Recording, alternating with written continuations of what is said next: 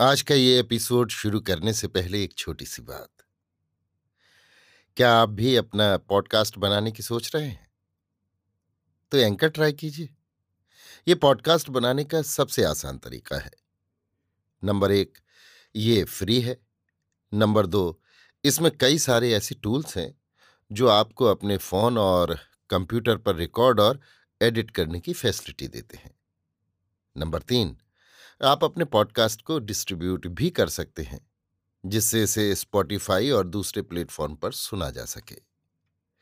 तो डाउनलोड कीजिए free anchor app या विज़िट कीजिए एंकर डॉट एफ़ पर अपना पॉडकास्ट स्टार्ट करने के लिए। ये तो थी एक छोटी सी जानकारी, और अब शुरू करते हैं एपिसोड का सिलसिला। तो आज के एपिसोड में। लीजिए सुनिए।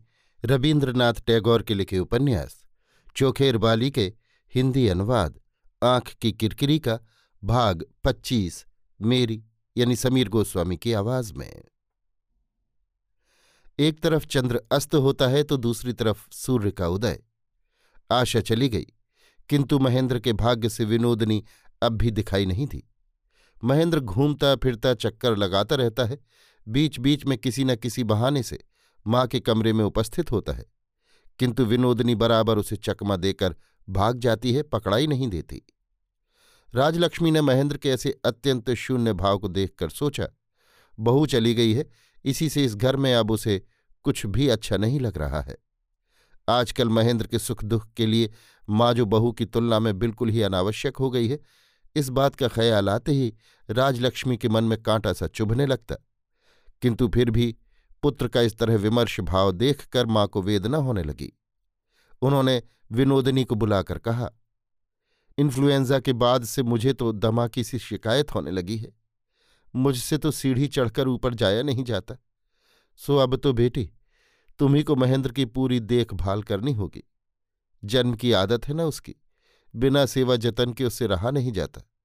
देखो ना, बहू के जाने के बाद से कैसा तो हो गया है। बहू को भी धन्य चली कैसे गई? विनोदनी जरा सिर झुकाकर बिस्तर का चादर खोटने लगी। राजलक्ष्मी बोली, क्यों बहू, क्या सोच रही हो? इसमें सोचने की तो कोई बात नहीं। लोग कुछ कहें तो कहते रहें।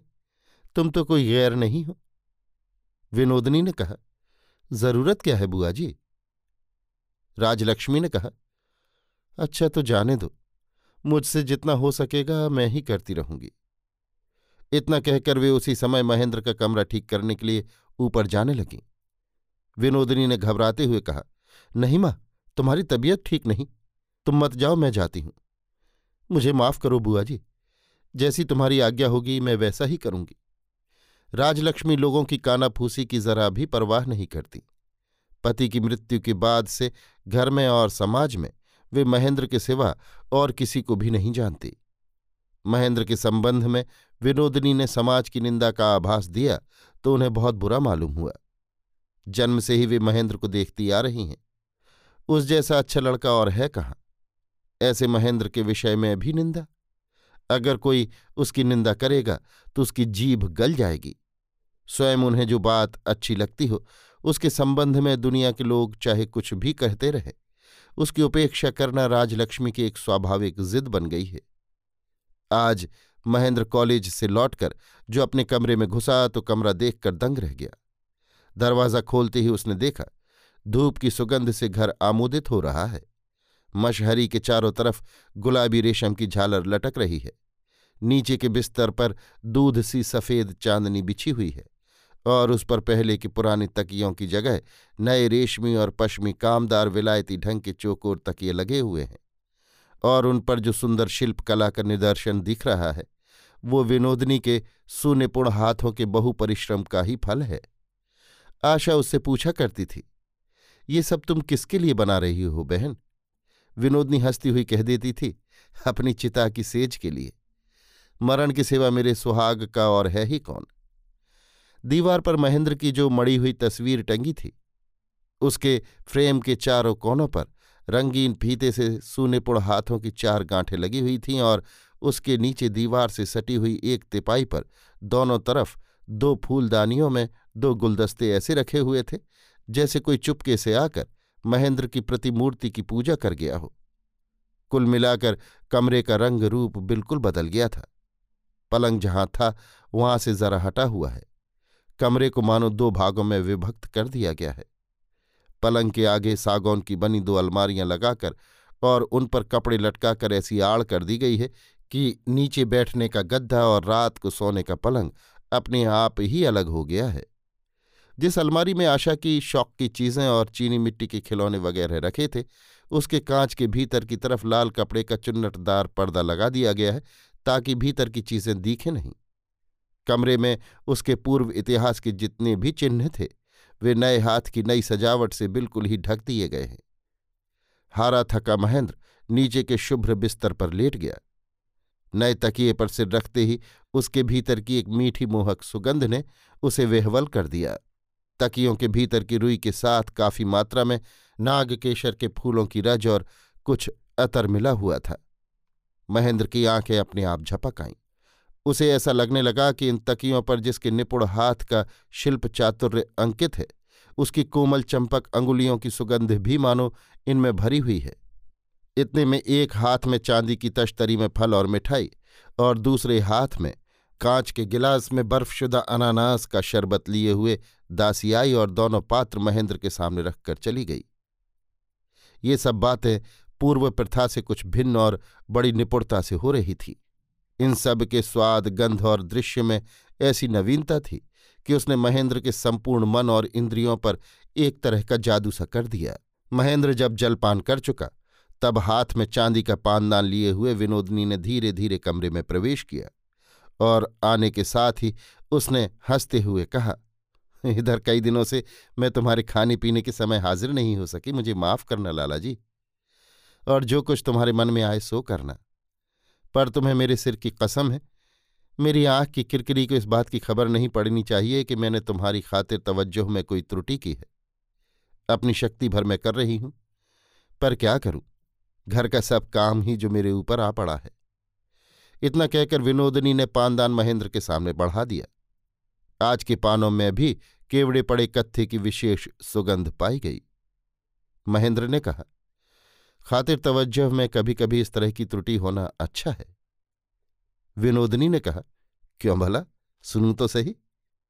महेंद्र ने कहा, क्योंकि उसके बाद छेड़छाड़ कर ब्याज समेत सब वसूल भी कर लिया जाता है। विनोदनी बोली, महाजन बताएँगे क्या कि ब्याज कितना हुआ? महेंद्र ने कहा खाने पीने के समय हाजिर नहीं थी। अब खाने पीने के बाद हाजिरी जोड़कर कुछ न कुछ तो बाकी निकलेगा ही। विनोदनी ने हँसते हुए कहा, तुम्हारा हिसाब जैसा कड़ा होता है, उसके लिहाज से तो जो एक बार तुम्हारे जाल में फंस गया, उसका उद्धार होना मुश्किल ही है। महेंद्र बोला, हिसाब की कड़ाई तो तभी सार्थक हो सकती है, जब वसूल करने में सफल हूँ। विनोदनी ने कहा, वसूल करने लायक यहाँ है ही क्या? लेकिन फिर भी कैद तो कर ही रखा है। इतना कहने के बाद उसकी हँसी ने तुरंत गंभीर रूप धारण कर लिया और वो एक गहरी सांस लेकर चुप रह गई।